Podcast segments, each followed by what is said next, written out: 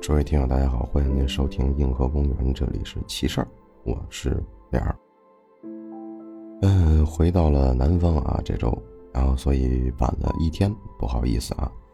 然后南方这边也挺冷的，大家如果遇见下雨了，及时注意保暖啊。呃，之前的鬼话里咱们聊过一个事儿，嗯，讲的是一个女孩去找他的朋友，然后在楼下看见一些奇奇怪怪的事儿啊。我不知道大家还记不记得，我在笼统的把前面这些略微聊一下。为什么要聊呢？因为有后续。那天是他给同学发微信，然后问他出去不出去啊？然后同学说出去，等会儿，所以他就在小区门口等他。等他吧，就看见一只小猫跑过去，后面跟着俩孩子，应该是去追猫的。他们小区附近呢要修这个公园啊，所以有些楼要拆，附近会有这个。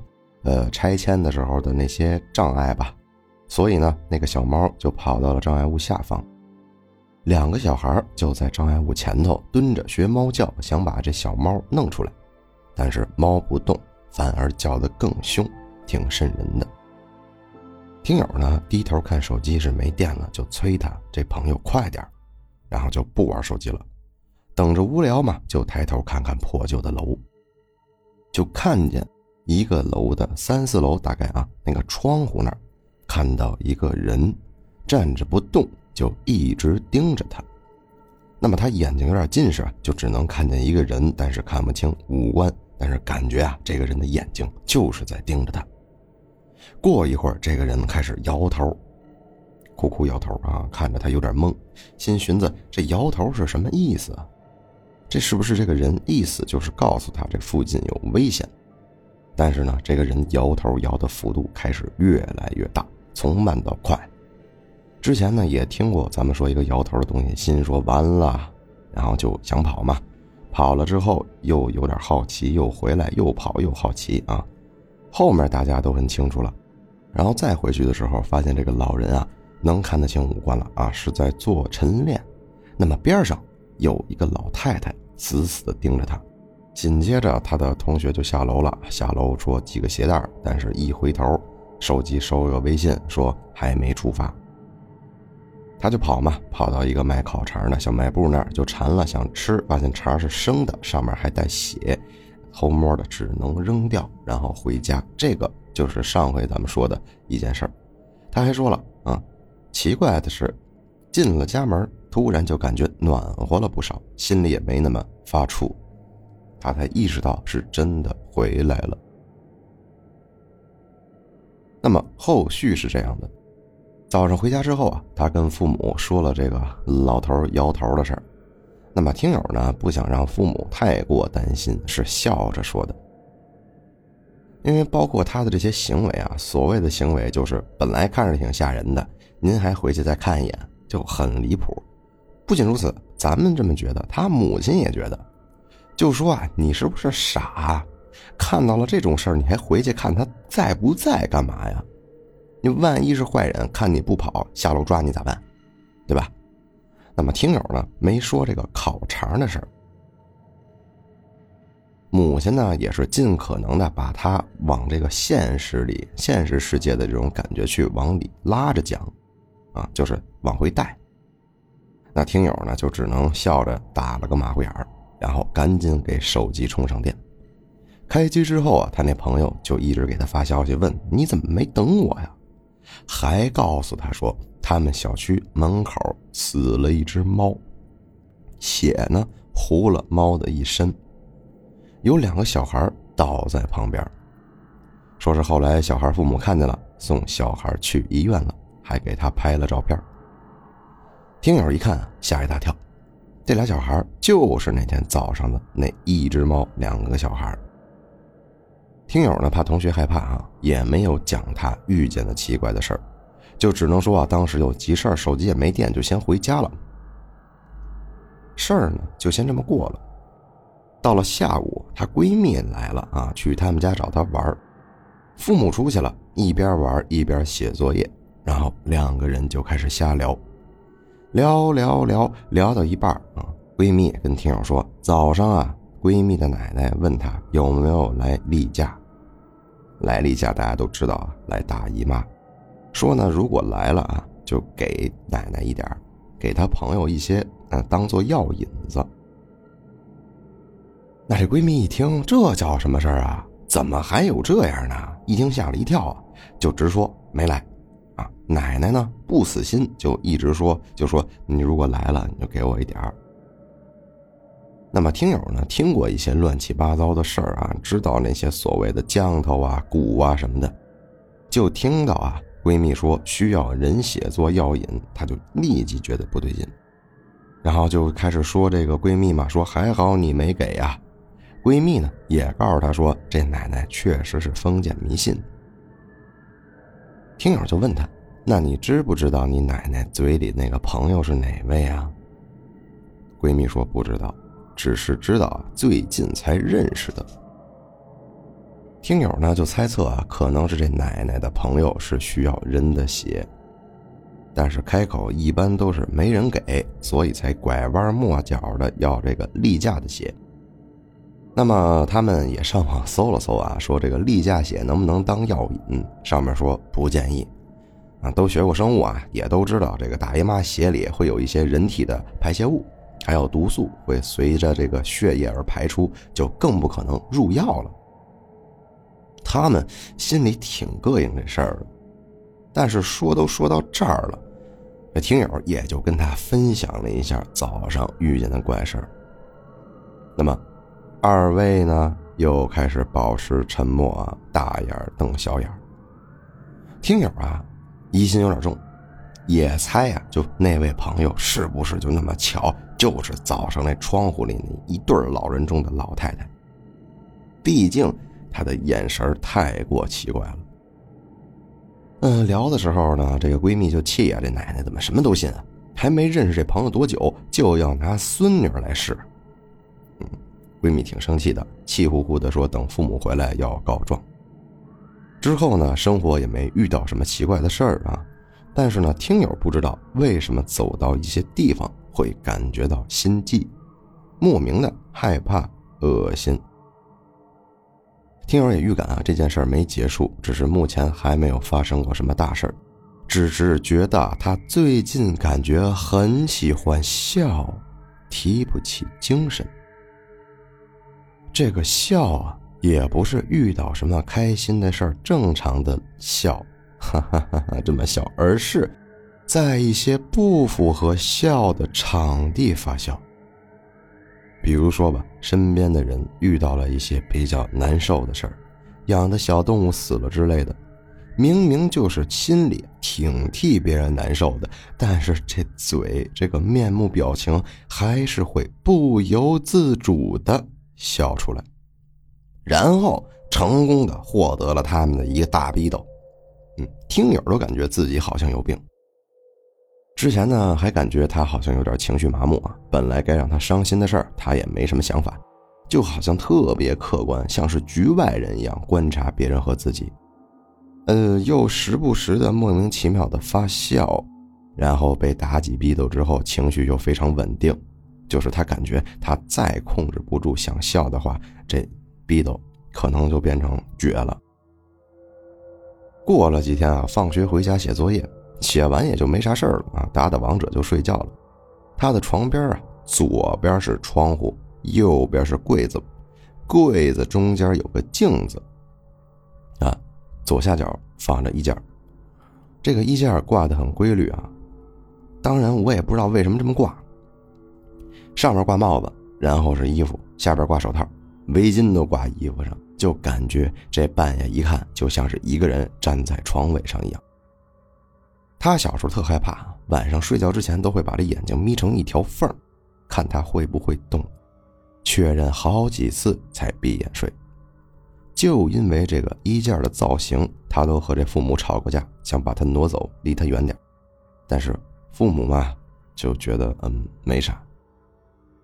睡了，床头柜上开了个小夜灯。半夜凌晨三点左右，莫名睁眼的醒过来了。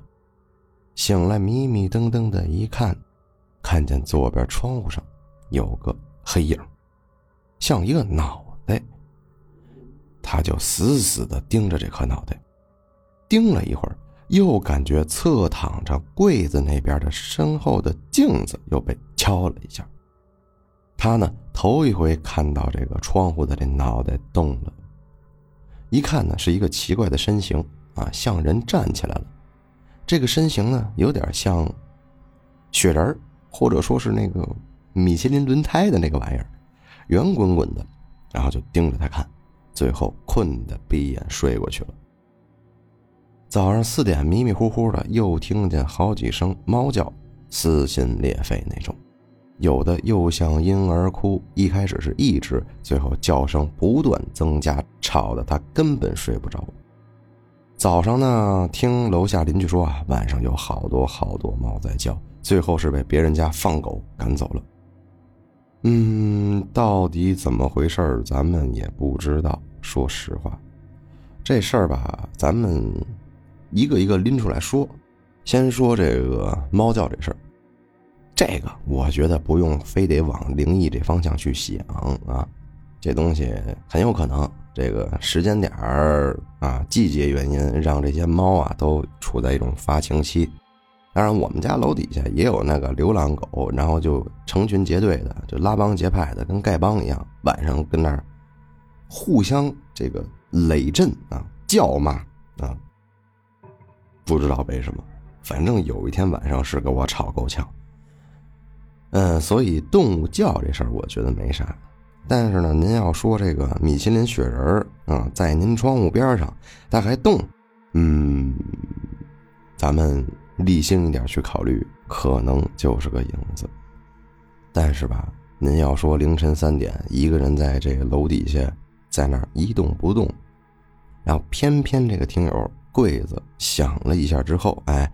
这影子，这或者说不是影子，这底下这人站起来，是不是也有点太过巧合了？咱们再说这听友这个无法控制的面部表情，我觉得这个是最吓人的。我操，有点他妈 Gotham City 里面这个 Joker 的意思了，动不动自然就发笑。人家是真的心理变态，但是听友还不是啊。控制不了，我觉得是不是可以去医院看一看神经科相关的事儿呢？毕竟这事儿吧，你挺吓人的。您说以后都这样了，到时候结婚，嗯，找一个男朋友，然后您半夜三点咯咯咯乐一起，好家伙，那不得把人吓个半死啊！咱们再说那帽子衣架，哎呦我操！提起这个，我特别有共鸣感。我呢，众所周知啊，这个。五月份回了趟老家啊，回了老家之后，在我们家院里，我奶奶呀是去这个一些原因吧，去敬老院了，把原来的房子租出去了。然后呢，我老爹啊就把我们家以前一个特别旧的风扇啊拉回来了。那天晚上，我父母睡得比较早，我呢在跟我们家那位一直在打电话打电话聊天嘛，连麦睡觉嘛。打着打着呢，我就寻思，嗨，反正今天还有最后一根烟，我就给抽了去吧。我就到那个餐厅那边，点了根烟。我操！我就看我左上角余光有一个佝偻的影子，就是直挺挺的站在那儿，脖子九十度往下仰，给我吓了一个哆嗦。后来我再仔细看，哦，原来是那个风扇。你说这玩意儿？他他妈是吓人呢，这东西你怎么弄呢？我回头一定跟我父母说说，您把这风扇别那么放。我操他妈半夜那月光一照，太他妈吓人了。咱们话题拉回来啊，希望这位听友到此为止，不要再出现一些这些情况了。咱们踏踏实实的。OK，下一篇故事，下一篇故事，这个听友大家太熟了。毕竟聊了他好几期关于他自己的事儿了啊，也就是幽默怪兽，这个人吧，神神叨叨的啊，神神叨叨的。那这奇事儿里这么奇奇怪怪的事儿这么多，能没他的事儿吗？对吧？这件事儿呢是鬼压床，但是这个鬼压床跟咱们嗯平时感觉的鬼压床不太一样。您可能是四肢动不了，然后有东西走过来呀，干点啥呀，他就走了，这挺离谱的，给分享给大家啊。事情发生在某天晚上，那么听友呢躺床上睡得好好的，模模糊糊的时候就感觉这床啊上上下下的起伏不停，就就好像这玩意儿被搬起来似的，尬哟，大家能理解尬哟吧？反正就跟那个啊，给大家模仿一下啊。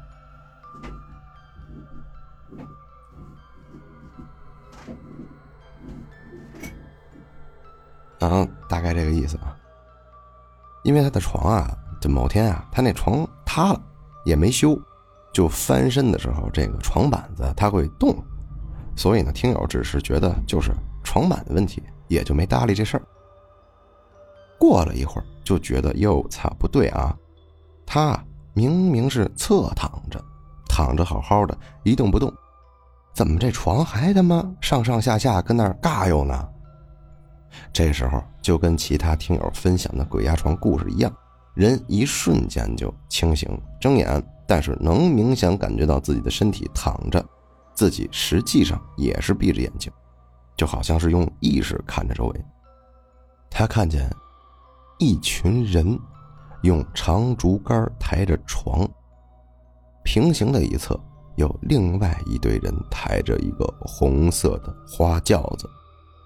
两个队伍就这么沉默的走着，但是时不时有人在烧火，还往这天上撒纸钱，就跟他妈出殡似的。他从小到大都没碰见过鬼压床，觉得挺奇怪的。他们呢，把床抬到了一个巨大的石台子上，一帮子黑衣人啊围着这个石台转圈转圈撒纸钱，还有人捧着香。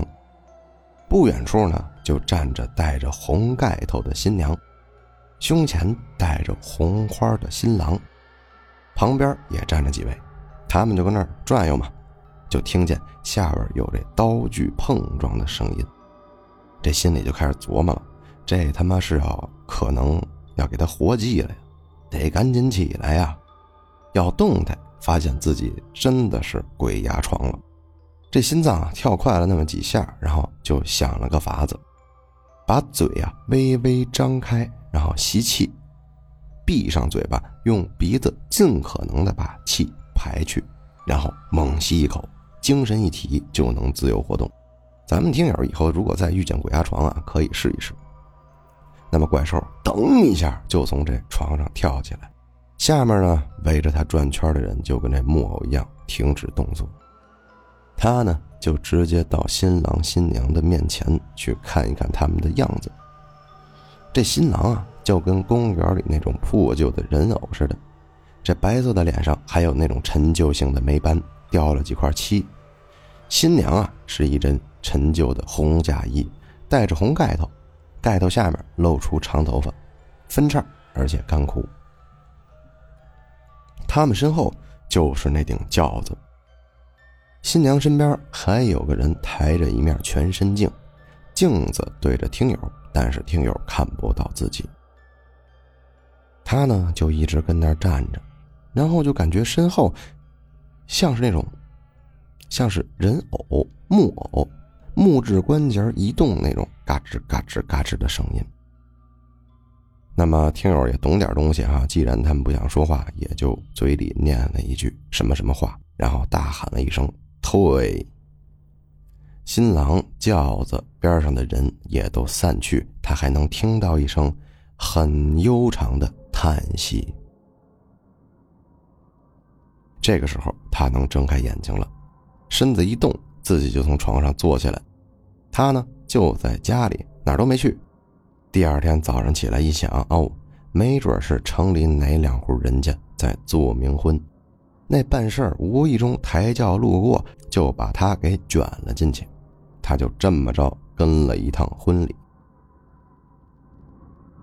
他最后还问啊，他这么做了是好人还是恶人？这么一听吧，也不好说。我觉得，嗯，虽然不是故意的，但这事儿办的不是很好，因为咱们从故事里能听出来啊，那个女的。应该是去世的那位，那么新郎，嗯，指的是那种破旧的人偶，人家呢也没确实用活人，反正用的是个这个人偶代替的。哎呀，反正也挺惨吧。那么听友退了一下，可能这件事儿就没弄好。没弄好呢，这个新娘家的这边这位，或者是帮他们去处理这件事的道长也好，是呃道公也好，是摸公也好，反正觉得嗨，天意如此吧，这婚可能确实结不成，所以会悠长的叹了一口气。哎，我觉得是这样的啊。具体大家怎么辨别、怎么分析，那就看您自己了。说起这镜子啊，我呢这边还正好有个别的关于镜子的故事。这个听友干的一件事啊，也挺离谱。哎，说克总脸脸好啊，这是他第一次尝试投稿，然后不是特别的详细，不知道能不能选上。有句话，可能你们俩接投稿都快听烂了。就是原本就是喜欢看恐怖片然后一直不是特别信，嗯，他说呢是最近发生的一些事儿，但其实这些事儿他细品都觉得是小事儿，没有一丝丝关联那种，但是所有事儿堆到一块儿了，静下来想的时候，就觉得有点点点那么个奇怪的味道。地点和城市他就不说了，他是今年三月来到这个城市工作的，也是奔着对象来的，嗯。但是呢，肯定不是每天都住在一起那种，所以大多数的时候啊，都是他一个人在租的房子里面住。住的是那种比较高层的公寓楼，但是楼应该是一种挺老的楼啊。楼梯间呢比较阴暗，电梯也很慢。之前呢刚搬过来的时候，就看到楼道里有一户人家的门口放着一个比较大的落地试衣镜。一开始没多想，因为自己所在的这个上一个城市也是住的公寓，门口经常会有人将一些不要啊，但是又不方便自己搬下去的这种旧家具什么东西放在门口。但是，呃，再怎么着也过一段时间会有人过来处理，所以他一开始看到这个试衣镜的感觉就是哦，大概可能是不要了，就没太在意。后来呢，看住了大概有两个月左右了吧，但是那个镜子一直还在。期间啊，楼道口里也有人放过很多旧的类似的小家具，但是时间长了都被保洁清理掉了。所以那个时候他其实心里就有点好奇了，就是为什么呢？为什么他不被保洁给清走呢？但是这件事。不是最好奇的。正常来说啊，一般的镜子如果是用来功能性的话，基本是放在家里面的门口啊、大门之类的地方，方便出门的时候照镜子看看自己的仪容仪表，对吧？那么他也想过，是不是这种公寓楼房间不大，落地的试衣镜放在屋里，它忒占地方，所以放门口呢？但是这个镜子，它永远是朝向墙的。并且是面对着墙，背对走廊，紧贴着墙放那种。镜面和墙中间差不多只有一个拳头宽窄的那种距离。因为呢，听我们节目听的比较多了啊，所以多多少少就觉得这东西放在这儿，是不是就跟这一户的风水有关？然后呢，就是他前面说的了啊。虽说听了比较久咱们节目啊，但是很多时候他对于这些事儿多少还是不太信。差不多一周之前吧，女朋友过来，他呢也一直没给家里增添个试衣镜，而女朋友呢刚好又买了套新衣服，就说想看看效果。当时这听友哎呦脑抽了，也不知道咋想的，就说这楼道门口有个试衣镜，我给你转过来你看看。当时擦。他还真这么干了。当时啊，确实没往悬的乎的那方向去考虑，但是出于礼貌啊，他用完之后还是给人家这个恢复原状了。但是后面仔细想想，如果那个是人家风水师算过的话，那他这随便一恢复，我估摸着家里要出事儿。然后第二天路过的时候，就看见镜子的位置变了一点。上面贴着个字条，用红笔写着“请勿动”。看到这一天啊，已经是四月三十号了，正值五一。第二天呢，跟朋友出去玩了啊，反正基本上动完之后，这气运就开始差了。复阳了，哎，都别说复阳了，头阳啊！这三年第一次，莫名其妙，而且这重点是已经过去三四天了。那两天和他一块吃饭，吃了好几顿饭的朋友都好好的，包括对象和他住了两晚上，到现在都是阴，所以他就有点觉得细思极恐，是不是动的这个镜子？如果只是这些，确实不够啊。那户人家里面养狗，他是知道的。因为偶尔会听到屋里传来几声狗叫，但是从那件事之后的第二天，他路过的时候看到他们家来了很多很多像装修师傅一样的人，也就是从第二天晚上开始，白天也会有，晚上居多，就听见他们家狗啊像是狼嚎那种叫嚎叫，有的时候去持续几个小时，没有人去制止，而且这个声音。就是你不在意他的时候，你会觉得他巨清楚；你又放下手机去用力听，又他妈不叫了。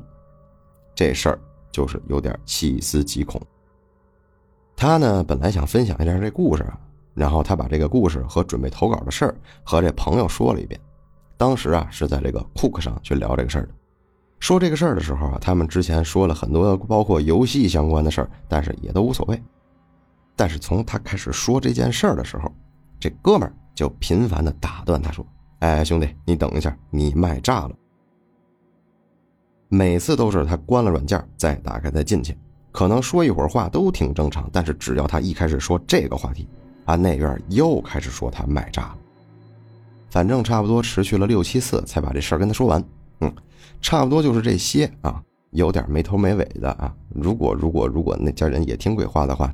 嗯，不管是不是他猜测这些原因，都和人家道个歉。确实碰人家东西不应该。嗯，哥们儿没办法啊，您当时脑抽就要被当时脑袋一抽的事儿做出代价。到底他们家发生什么我不清楚啊。但是之前他看咱们看别的稿子的时候说过，说这狗啊急叫是在吼人，慢叫是在吼鬼。如果他要是不慢不快。那就是非人非鬼。那听友，如果您听到这期节目还能听见那个狗叫的话，可以听听这狗是怎么个叫法，然后咱们再说别的，好吧？但是咱们也需要确实要唯物一点啊。你呀，可能这个挪了人家镜子啊，人家家里嗯知道了，然后就觉得这镜子挺贵的。这木头可能值钱，你那大油手扒一扒了，可能对那木头有影响，是吧？可能是这样啊，嗯，所以人家就发了一个别动这镜子，好吧？咱们别多想，别多想啊。这个就是第三件事最后一件事啊，这个最后一件事这个哥们儿他投了三件事说呢，Hello，可以和两哥按照广州惯例，先祝银河公园电台越做越好，越做越火。谢谢，谢谢，谢谢哥们儿啊！他说这是人生第一次投稿，故事不长也不恐怖。第一件事儿呃，不知道其他地区有没有这个说法？广东这边有这个，但凡家里有长辈过世，没过一百天不能上别人家拜访的传统。这事儿我们这儿也有。我爸我妈啊，北京那边的他们是比较相信这个的。我不知道别的家庭会怎么样，我们家确实是。如果上之前我的姥爷去世之后，确实是不去别人家拜访，好像是会给别人家带来什么不好的影响吧。嗯，这事儿呢发生在二零一一年，当时啊刚好高考结束，就想着当时带着那会儿的女朋友去上家里见见家长。这块呢，稍微说一下本人家庭情况啊，符合家庭，从小只跟外公外婆一块住，所以家长指的是外公外婆。正值中秋节，哎，这女朋友家里有自己的月饼小作坊，那会儿可以当礼物再送嘛。就在这个计划筹备的阶段的时候，前女友家传来了噩耗，就是好像是外公去世了。当时啊，也是穷学生，也不相信这些神鬼之说，没有其他地方可以去嘛，就直接带回家了，安慰安慰。（括弧不要想歪啊，两个真的只是聊天安慰，我知道，我知道，我没想歪，聊聊天而已，对吧？毕竟人家是确实是这个老人故去了。当时啊，顺手也带上他自己家做的五仁月饼。本来呢，家里是没人的啊，就差不多了啊，就晚上就送他准备回家了。走的时候刚好他外婆回来了，呃，那就撞上了，就稍微聊了几句，介绍介绍，然后就送这女孩回家了。现在回想呢，就觉得，嗯，自从那次以后啊，接下来几天见到外婆的状态，就是时不时就是一副很困的模样。当时以为是老人家的常态，也没多问。到了中秋当天，他出去和母亲吃饭，外公外婆在家里俩人过。他吃完饭回来呢，也打包了一些好吃的给他们尝尝。时间就到了晚上的十点半，他在房间里就听到外公在大喊救命。听友走到厕所一看，就看到外婆吐了一地，人也昏迷了。等救护车来到的时候啊，一检查已经没有生命迹象了。那会儿呢，就准备着手开始弄这个殡仪的事情了。当时哭不出来，只想把自己关在房间里，迷迷糊糊的就睡着了。梦见呢，还是在家里，亲戚也在，外婆就在这人群中跟没事人一样跟大家聊天但是呢，可能是他潜意识接受外婆的物理上的去去世了啊，就是现实里的去世了，就在那哭，又很大声的跟他们说：“这个外婆是假的，外婆已经走了。”然后又跑回房间，关上门哭去了。哭着哭着就醒了，枕头啊都是湿的。之后的几年也没再梦到过外婆了。其实啊，整件事也只能说是巧合吧。但是就是那么巧，在那个时间节点上发生而已。当然，到现在啊，还是会遵守这个传统规定啊。自从经历了这个事儿之后，就开始对这个某些啊，咱们所谓的灵异的东西产生了浓厚的兴趣，也算是开启了研究和了解的道路。当然，就像是两哥啊劝导的，别作死，他做到了，因为人很怂，可以啊。不错，没毛病啊，没毛病，怂就对了啊。第二件事啊，就是大专毕业以后了，他母亲呢搞了个这个自组团去泰国玩泰国嘛，众所周知嘛，就是个灵异圣地啦，萨瓦迪卡啊。去之前呢，也怕会撞到东西，然后实际上还是真的撞上点东西啊。当时是去了向导上的，呃。呃，阿玛瑞应该这么念吧？阿玛瑞酒店，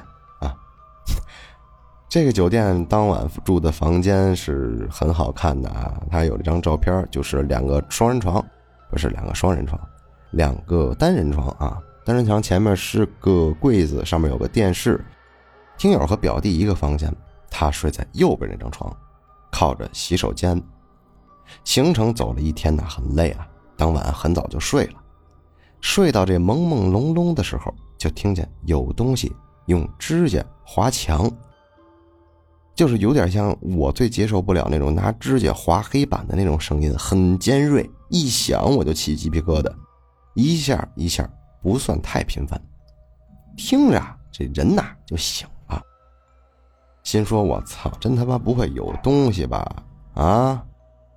然后就看见隔壁床的表弟，只能是发出一声“擦”，睡得死死的，一点反应都没有。那边刮墙声呢，也是呃此起彼伏啊，没有能做到的，就是窝在被窝里，就想啊忍到天亮，解除这个被窝结界，去看一眼哪儿的声音，然后就突然睡着了。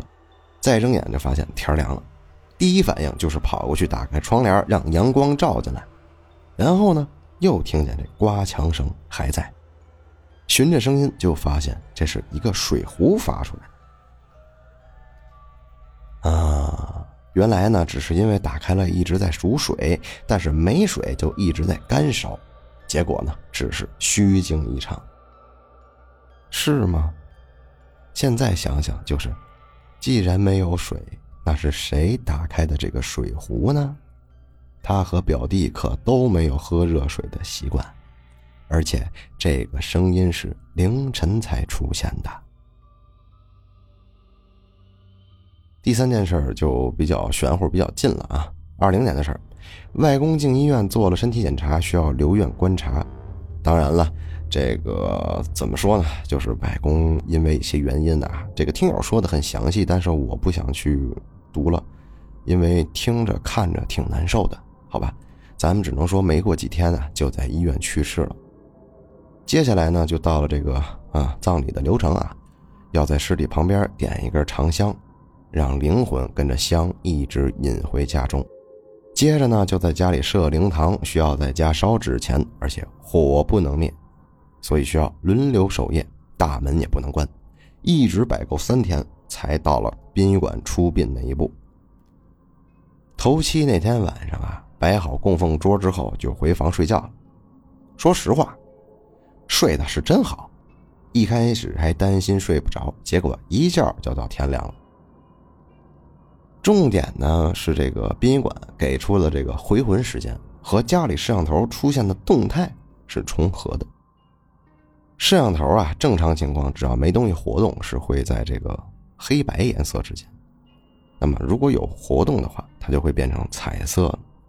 就也就是说，除非是出现有活物或者说有动静，它才会显示为彩色。那么事儿呢，就是听友家里这摄像头出现了彩色。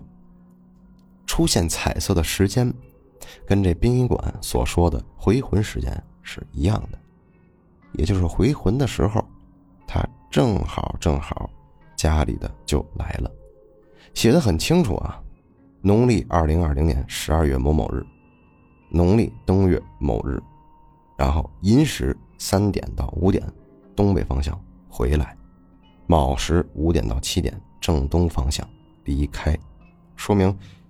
外公真的回来看过了。好了，感谢大家收听这期奇事儿，我是脸儿，下回见，拜拜。